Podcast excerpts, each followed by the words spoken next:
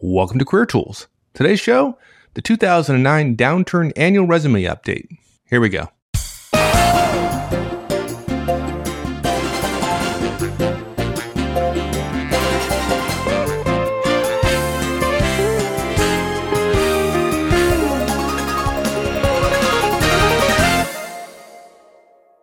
Last year, we delivered our first annual update to our resume guidance. And our Right. purpose then was to highlight the hiring market is always changing, as it, as Yes. it's want to do. And, and resumes must be able to change with the market, we know. which which I think would surprise some people, Yeah. right? Yeah. The, the market's changing, so therefore you would advertise differently, you would sell differently, and so on. But people think, oh, resume is just a resume, but no, not really. Right. So, today's cast, unless you meet the Neil Armstrong test and its corollary, uh, this cast is designed to help you update your resume to make it trenchant. And if you're wondering what the Neil Armstrong uh, test is, it's simple. If you can put on your resume the greatest resume bullet of all time, which is first man to walk on the moon, um, then unfortunately, if you could put that on your resume, you don't need a resume. Right. right. um, but but if you can't, then uh, this cast is really designed to help you. And and we've got four points that we want to cover, and we're going to do something. I think this is a first for us, Mike. We're going to admit to recovering some old ground. But our first point is your resume. We're going to recover the concept that your resume is a living career management document.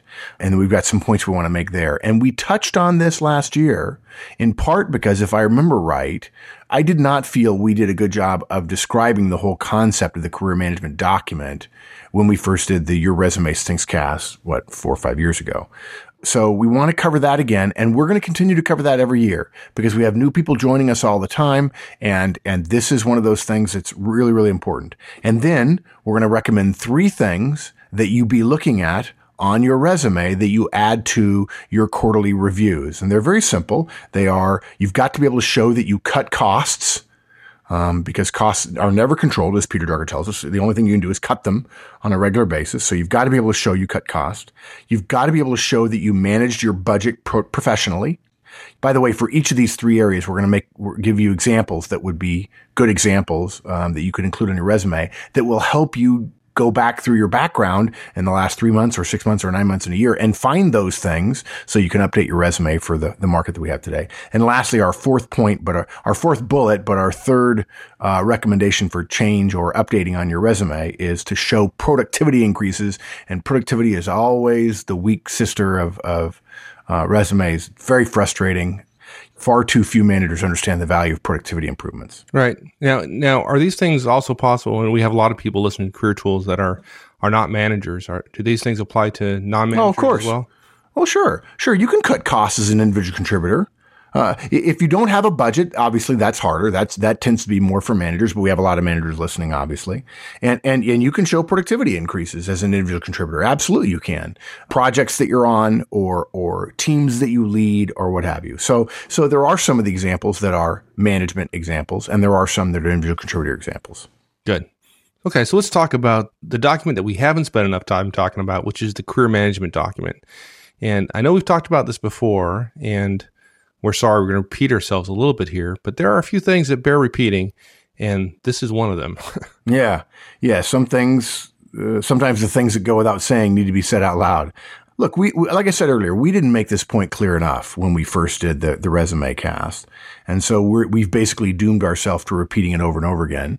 This is a, this is a core skill. The, the, the career management document is absolutely a score, core skill. And basically the idea behind a career management document is this. The resume, a resume is a part of our career. It is the document we share with other people. But our resume itself essentially comes from our entire background, which is which can't be distilled to one page, and and the way we capture our entire background more fully is from what amounts to a longer resume, quote unquote, or we can call it resume prime if you want, uh, which is not what we send out. Uh, and we call it the career management document. It's longer, but it, because it includes every job we've done in full detail. It includes, in most cases, more accomplishments than the resume we forward or share. Or put differently, it includes more accomplishments than our resume because it's a different document. Your career management document might be four pages long. Someone once told me, Mark, the way I think about my career management document is this. When I got out of my first job, that was when that job's set of responsibilities and accomplishments were the longest. I had done the most and I remembered them all. And that will, that document, when I, once I finish my first job, that will go on my career management document. When I start my second job, my second job is very weak. I don't have a lot of uh, accomplishments. I only have responsibilities. When I end my second job, I will now have the ending of my first job and the ending of my second job. All that I know about both jobs will now be on the career management document. 10, 15 years later, all of that won't be on the on my resume, but it will still be on the career management document to remind me of skills, traits, abilities, and characteristics that I've had and used and shown to be successful with in the past. Now, we, we don't necessarily feel that the the uh, uh, the career management document will necessarily have a lot more detail in the responsibilities paragraphs, at least for our most recent jobs, but it will have more detail in responsibilities uh, paragraphs for jobs that are 10 plus years ago because we begin to cut words and sentences out of those job responsibilities paragraphs for 10 years ago or longer simply for space because those jobs are much less likely to be relevant to our current job search than our most recent three or four or five jobs. Yeah. And if you're wondering why you want all that information, just stay tuned. Just stay with us a little bit longer. It'll become perfectly clear. yeah, yeah, it will. So, yeah. okay. So, so it's longer. It's three or four pages in some cases. In the beginning, in the first year or two of your career, it's probably just your resume. I mean, your career document, management document is your resume because you want to put everything on there. But after three or four years, you're going to have enough that you're going to start feeling like you're going to go to two pages your career management document, when your resume goes to two pages, that document becomes your, what, used to be your resume is now your career management document. You can fill that up with all kinds of stuff, but you only send out a one page resume, which means you have to cull some stuff out of it for every one of the jobs that you're going to uh, apply for. Right. And that's the key. We'll get, again, we'll get to that in a second. Now, one of the things about the career management document is we actually suggest whether you're looking for a job or not, that you schedule on your calendar 30 minutes every quarter to review it and update it with any new items that make but Mike, new jobs. Mike, Mike, you, you can't recommend that. I, I 30 minutes once a quarter. I, am a busy person. Yeah. Well, we'll skip. really 30 minutes. Break. Is that what you're telling me? Once a quarter?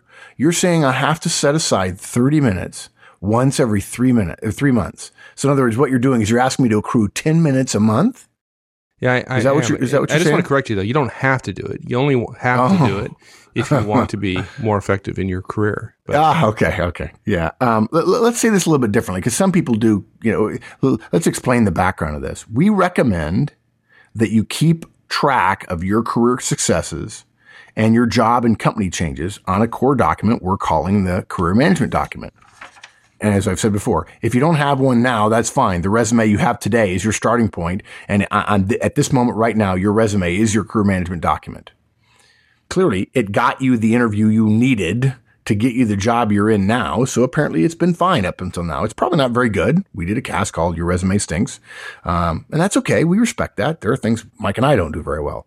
On the other hand, there's nothing wrong with going back after listening to this cast and saying, you know, I think I could probably f- remember a few things from my background that would be helpful to go on this career management document, even if I wouldn't put them on my resume at this time.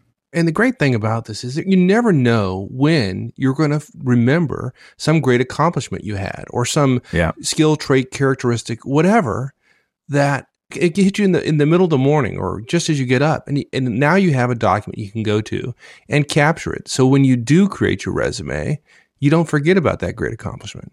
Yeah. Yeah. So what we're recommending here is that once a quarter every 3 months we set a recurring meeting on our calendar. We sit down for 30 minutes and we add new responsibilities new accomplishments and any new education that has occurred in the last three months and anything we might remember before that as well to our CMD, our career management document. Remember, this is just a gigantic resume. It's not rocket science. We don't have a new set of rules for the CMD. It's just a really long resume with more data than you can ever use. We go back through our calendar. We go back through our email, our one-on-one forms, and one of my favorites, the raw material we used in preparing for our own annual performance review with our boss. and we capture those new items into our career management document. Again, our career management document, it looks just like the resume, only it's too long.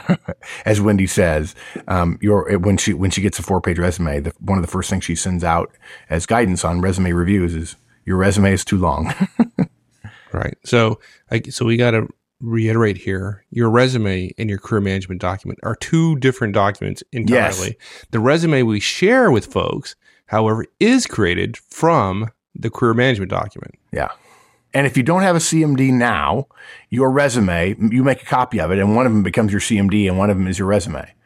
But hopefully you'll realize that your resume really just becomes your CMD. You eliminate the fact that you have a resume. And when an opportunity comes up and you need one, you look at your CMD, which is formatted correctly and so on. If it's a little bit long, you cut a couple of things out and there you have your resume.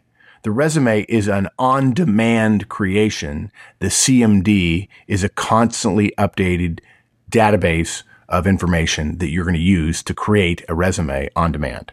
Right.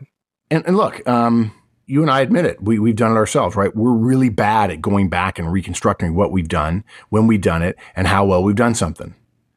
And what's funny about this, what ends up happening is the weakest job on a lot of resumes that we see in terms of how much value we get for it when, or how much value the candidate uh, gets from their, from their job is the most recent one if we haven't been in it for a year. How can that possibly be? I mean, I can imagine where if I had a job 10 years ago, I might have a great accomplishment and I can't remember it. So I can see leaving that off. You leaving it off, right.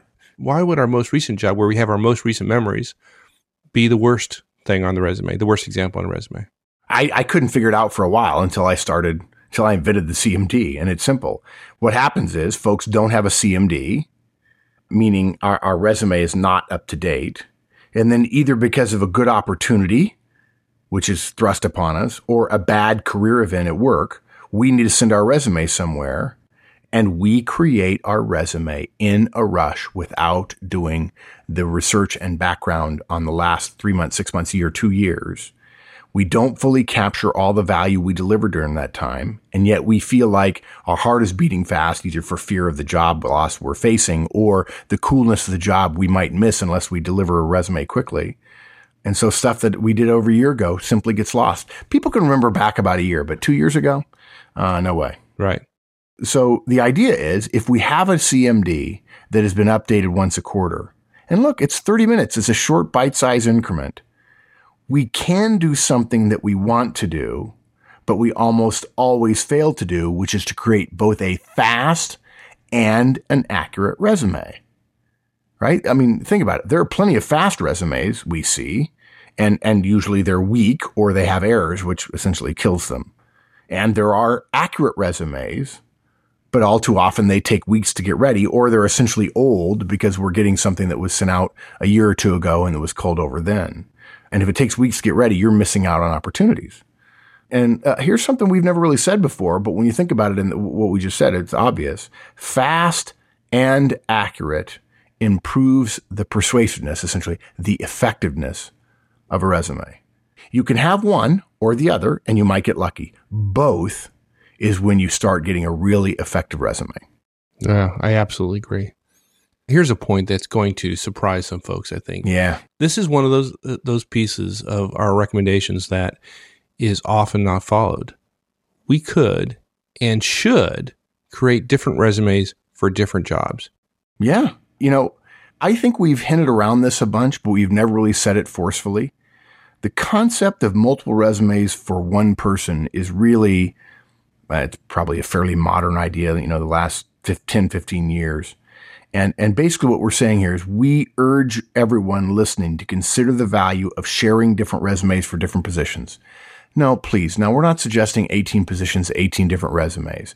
But, but if there's a, di- is there, if there's a bifurcation, if there's a divergence between the two types of jobs you're interviewing for, and you have three interviews in technology and two interviews in management, you should have it. We recommend two different resumes, one for the management jobs and one for the technical jobs. And basically the CMD, the career management document has everything on it. it has both technical and managerial and anything else as well. All the different facets of your abilities and your skills and your traits and characteristics and of your job, because most jobs are more than one dimensional. And, and that combined, the CMD combined with regular updates allow you to do that effectively. You know, in challenging times, for example, managers often will take a step back. They may not take a step back, but they're they're they're taking they're taking a different career path, particularly if they're a technical yeah. manager. They may step back and take an individual contributor role. And in that case, if they have a resume that they've been using for the last three years that has been designed to highlight all their management skills and characteristics, and now they, they're going to interview for an individual contributor, say a programmer position, and the resume speaks to being a manager, well, yep. it's not going to be terribly effective. Yep. It's the same thing if even if you're not taking a step back, if you're taking a step forward. If you're thinking about leaving company A as a technical manager and you've got good solid technical experience and you've managed a team for 3 years, those are two separate skill sets that are valuable in different places. But maybe you don't know whether you want to stay in management in your next role, or maybe a startup company doesn't really want you as a manager. They want you to be CTO, Chief Technology Officer you'd only have one direct in this job. And so managerial experience isn't nearly as important to the CEO founder guy who, who is running it and who you, whom you've known for years. You're going to be more responsible for leading the organization with technical ideas rather than managing a team. And look, you also have a couple of other opportunities through your network with more established firms who really like your technical background, but frankly, expect you to be a manager with a bigger budget, more people, maybe even pretty soon becoming a director. They provide the dangle and say, yeah, spend six months, we'll promote you to director. Yeah, yeah, okay. And really what it boils down to is, is in much the same way as your example, right? Why would you send the same resume to two different options? Essentially, having one resume in this situation could rule you out of two interview opportunities, both of which you're totally qualified for, right? You've got the technical chops and you've got the managerial experience. So, how do we do this? Yeah. Tell me. Yeah, with the CMD, it's way easy. We'd look at each job we're interested in and we'd use those accomplishment bullets from our CMD that highlight the skills we think are of most interest to those people who are going to be looking at a resume, right? We analyze the job description and say, what do I think they want? And what have I done that proves that I've done what they want to me to have done, right? For the CTO job, you'd look for technical accomplishments. You'd probably look for project successes and maybe technical ideas that were successfully implemented. And maybe if they had ROI, even better. We'd probably include some managerial success. It's a, a success. It's not an either or situation. It's probably 70 30 and 30 70. In other words, for the managerial jobs, it'd be 70% managerial and 30% technical. And for the CTO job, it'd be 70% technical and 30% managerial. Right? It's not 100% and zero or zero and 100. Whereas for the managerial job, we choose accomplishment bullets that highlight our managerial abilities, budget management, project success, and people development. And again, like I said, we wouldn't leave out the, the technical accomplishments. We'd include, we'd include some technical accomplishments because we're not one dimensional. Right. But here, here is, this is where a lot of folks, I think, miss the boat and argue with us about the idea of a one page resume. What they think is I have to be prepared for any potential position that I might want to interview for. So therefore, I need to throw everything to include the yeah. kitchen sink into my resume. It is three pages, is not designed specifically for any one particular type of job. And therefore, it's ineffective across a broad spectrum of yeah. jobs. Yeah. And, and, and companies are going to be picky in a downturn which is which is what the second part of this cast is about, right? About downturns, what we need to do on resumes to make them more appealing during a downturn. And and, and if you're trying to cover the, the, the waterfront, you're not going to be able to go deep in any one area. Don't be afraid of being told you're not right if they have an accurate understanding of who you are. Right? That's Horstman's wager. People try to be the wrong thing and then wonder why, gee, I wish I'd have been myself. I might have gotten the job. Yeah, that's painful. Let's not do that. If we only had the managerial resume and the CTO job came up, what most of us would do is send along the same resume and then regret that we didn't have more technical accomplishments on it. A few of us would probably attempt to modify the managerial resume and we'd probably make some poor choices based on vague recollections and perhaps inadvertently overstating our success maybe a little bit uh, and perhaps also creating a situation which is very deadly where we're asked detailed questions about an accomplishment that we really haven't had time to develop a detailed accomplishment answer for. Bad mojo there. In this case, this is, in my mind, the key point. You have a career management document and customize your resume for the particular position that you're interviewing for, you're going to be much more effective. Yep. But today, in today's environment, if you want to be effective, you got to talk about cost. And to do that, you need to show how you cut cost. Yeah, and, and people don't. I'm, I'm getting resumes and they, they have no indication of that. And they're saying, well, Mark, I'm reading that companies really want problem solvers and, you know, that companies aren't stupid. They really still want A players and A players don't just cut costs. They also have great ideas, home run ideas that they shepherd through the pol- politics and make it happen and wrestle with the powers that be and the sticks in the mud and the no-nos and so on. Don't kid yourself, folks. Well, yeah, companies want that and hopefully they get it. Those people who get those opportunities also have uh, done well cutting costs. Or if they haven't, they have hit seriously big home runs and they're going to get hired no matter what. And for the vast majority of people we're talking to, your resume makes a difference. Those people who have hit home runs repeatedly probably are well known in the industry and they're being paid a premium for what they do. It's pretty rare. In fact, I know a lot of people who think a few of my friends are home run hitters when in fact they're not. They're just really, really good at their network and they really, really know a lot of people and they interview, they have great resumes and they interview brilliantly and then they deliver. So it's important to have a resume that is reflective of the fears and the interests of hiring companies. And the biggest fear of hiring companies right now is managers who love to spend money, who don't know how to cut costs, manage budgets, and develop people. And, you know, find any accomplishments you have that show that you cut costs. And when we try to review two to three years later, something we did two or three years before, cutting costs is something that tends not to be remembered because it's painful and you just want it to go away. And then you want to get back to hitting home runs or delivering revenue or whatever it might be. A lot of times we know we did it. We know it was painful, but we don't really have any details. That's where the quarterly review comes in. Right. Let me add one thing because you you mentioned that you know we've got to address the needs and interests of the organizations with whom we're interviewing, and the fact is, even if you're not a manager, if you don't have control over budgets and you can't necessarily cut costs, what folks want to know, what hiring companies want to know, is that you can be part of an organization that is cutting cost and be supportive of it and be effective in that yep. kind of organization during those kind of times. And so yep. even if you're not cutting costs, the fact that you can be productive while cutting cost is a huge plus. Yep.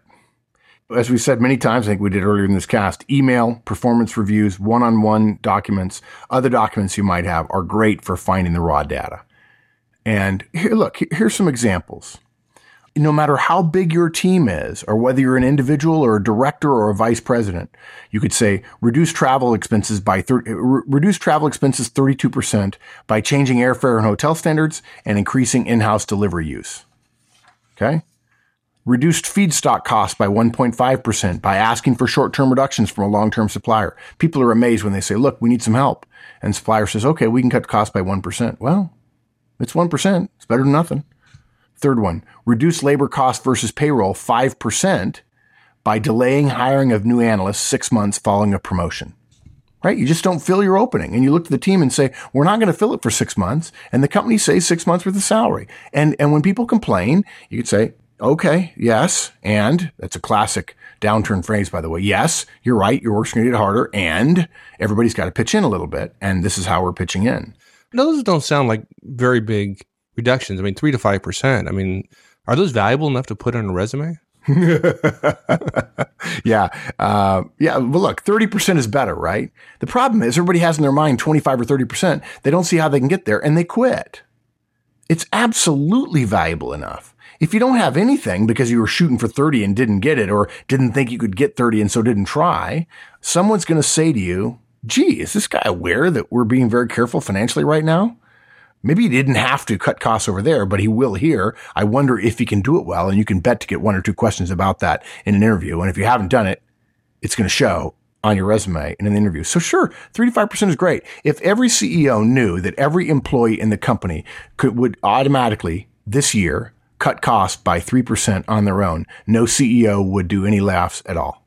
Yeah, a three percent uh, improvement of the bottom line. yeah, we just that. go right to the bottom line. Shoot, yeah, we don't need yeah. to laugh. So let's just yeah. cut three percent. Yeah, and even if it's small, it's still again, it's showing that you have a, a, an understanding that costs are important, and then you're doing something about it. All right, and and those you who manage budget then have to show that you've managed your budget professionally. You know, closely related to cutting costs is managing our budget professionally, right? And spending less than our budget, whether it be on donuts or fruit is always a choice available to us. You know, you know, let me say something about this. We get calls from clients every year, government and non-government, who say, if we don't spend the money on training, we're going to lose it. And, and besides the fact that we believe we deliver exceptional value at our prices for corporate engagements, I'm stunned that people would motivate us by saying, yeah, this money's, you know, it's really worth nothing to us if we don't spend it because they're going to take it away. But if you want it, I guess maybe we could get some value out of your training. But then the idea I wonder if they say that to their VP. Hey, look, we knew we were going to lose this money, so we went ahead and spend it. You got to think the VP would think that they were making, they might have made a poor choice about what the value proposition was about this money that would be worth zero the moment they didn't spend it. So spending less than your budget is a choice available to us. I, I know that some people would say politically, I don't want to do that because then they're going to think, okay, I'll, your, your budget will be lower for next year. There are worse things that could happen to you. I've read, I still have somewhere an email sent by a senior executive. And when I say senior, I mean the singular most senior executive at a gigantic firm whose name was in the paper every day for years at a bank. And um, he sent an, ex- an, email out to the managers and executives at a bank and said, Hey, listen, basically the, the long and short of the email was this. Hey, we got everybody's budgets in. And based on your projections, we're scheduled to lose $5 billion next year we meant it, folks, when we said we're cutting to, we're going to cut two to three, two to three percent to stay profitable. Please redo your budget immediately and meet the three percent cutback level. Right. And basically all these managers and executives have said, well, he said 3%, but we're, we really, everybody's supposed to cut 3%, but we're so valuable. We're going to raise ours by 5%. Yeah. I, I've never been in a position where I, I was getting ready to lose five billion dollars. My organization wasn't that large, but I have been in the position where I've had to cut costs. And you go to your you go to your folks and say, "Look, it we need to cut five percent," and four out of the five people come back, and not only did they, did they not cut. Yeah, they, they added. They added. It's like, yeah, I'm sorry. I'm sorry, I couldn't do it. I've only got a seven percent increase. I, what? Seven percent? Well, that's good. That's bigger than five. Well, no, it's an increase. Well, I was going to increase by 12%. So. Yeah. So I cut the five. Yeah. that sounds like the federal government, right? Um, yeah. Folks, you're not different. yeah. You're not different. What's the first rule of the, of the army? You're, you're not Superman, right? During a downturn, you have to stay within your budget. Come in under your budget. Shoot for one or 2%, even if you're not getting guidance and beat your budget. Delay hiring somebody to save labor costs. And by the way, that might help with productivity, which we're going to talk about in a minute cut costs in one or two or three areas this quarter or in your last quarter before year end. If you have three quarters left, if you're just finished the first quarter, let's say you're, you're just finishing the second quarter of your company, you have two quarters left, pick two areas to focus on this quarter and get them driven down and then hold them down because holding them down is much easier than driving them down. And then in the last quarter, pick two other areas to drive those costs down as well, rather than trying to do seven all at once. And uh, look, if you're asked to cut, don't just do the work to meet your boss's request for 3% cuts. Also figure out how to get to 5% if you need to while either meeting all your commitments or if you need to say, look, you asked for three. Here's the three. I just got to tell you off the record, I can get to five, but you're going to have to make some choices between some commitments we've got. And here's my recommendation for what commitments I think will have the lowest ROI. So which would come out first. And if we get rid of these commitments, we can actually meet 5%.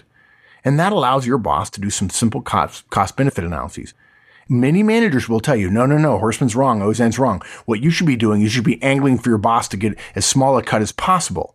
There's nothing wrong with, with asking for certain areas that you protecting it and saying, I really think this is where I'm providing the most value. Don't cut me here. But if everybody says, well, he asked for three, but I'm going to, I'm going to assume that I only have to cut one. Then pretty soon the entire company will just cut one and then there'll be big layoffs and somebody at a much higher level than us will be making the decision and you will lose control of your budget because someone else will be deciding. Hmm. Okay. Examples. Reduced headcount by 10% by not replacing internal transfer. Achieve 3.5% annual budget savings by changing staffing algorithms. That's actually not that hard if you've got shift work reduced annual budget for expendables by 26% by changing vendors without a quality decline. Look, new vendors are always willing, uh, almost always willing to, to look at price. And yeah, people would say, well, I've got a long-term relationship with the vendor. Uh, okay, fine. Get a quote from a new vendor and then say, look, times are tough. I'm getting ready to go to this guy, but I love your service. I love our relationship. Can you meet it? Well, no, I can't meet it, but I, but the 25%, I can give you 20% of that. Okay. fine. I'll put that on my resume. Yeah. Good. Now, the, our, our last area that you need to address is one that just almost everybody misses this, but yeah, yeah, and and and so cutting costs is not enough. You also need to show productivity improvements. Yep. You're right. Almost everybody misses it. You and I have talked about this before. Um, it'd be easier for for me right now if you said the next thing, but I'll go ahead and say it since I'm, I always get in trouble. Uh, it, this is particularly true. Yeah, you, you left that bullet for me, didn't you? I was going to say, it. I got too many, uh, too yeah. many old friends listening to this. You too many old friends who say, "No, Mike, you can't, you can't let the cat out of the bag." Um, it's per- this is particularly true. The lack of pro- the the lack of an interest in productivity improvements or the lack of vision about productivity improvements is particularly true in IT and software organizations. And and I'm not saying that managers are are not knowledgeable. There's just a pervasive sense among those organizations that that coding and testing design, the actual job activities of IT and software organizations are mechanistic. And it basically boils down to adding up hours of work per module. I know that a module on a DB2 on this mainframe, uh, with this quality standard, uh, with a, with a, this kind of uh, Six Sigma situation we've got going here on a revenue critical thing takes you know 9.9 hours and he, we just do the math and that's not the way the world is. What effective IT and software managers go, I know it's 9.9. I'd like you to get done in 8.5.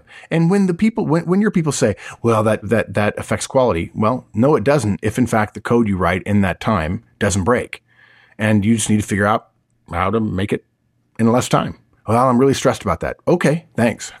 Now, please don't get me wrong. There are people right now listening, individual contributors who say, gosh, I hate those marketing people. They, they, you know, nothing's impossible for the person who doesn't have to do it himself.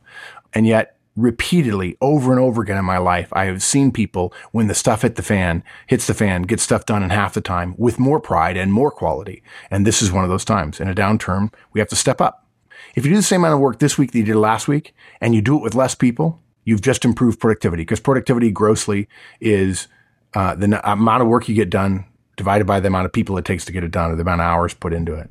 And productivity measurement is one of the great weaknesses of most of us as managers.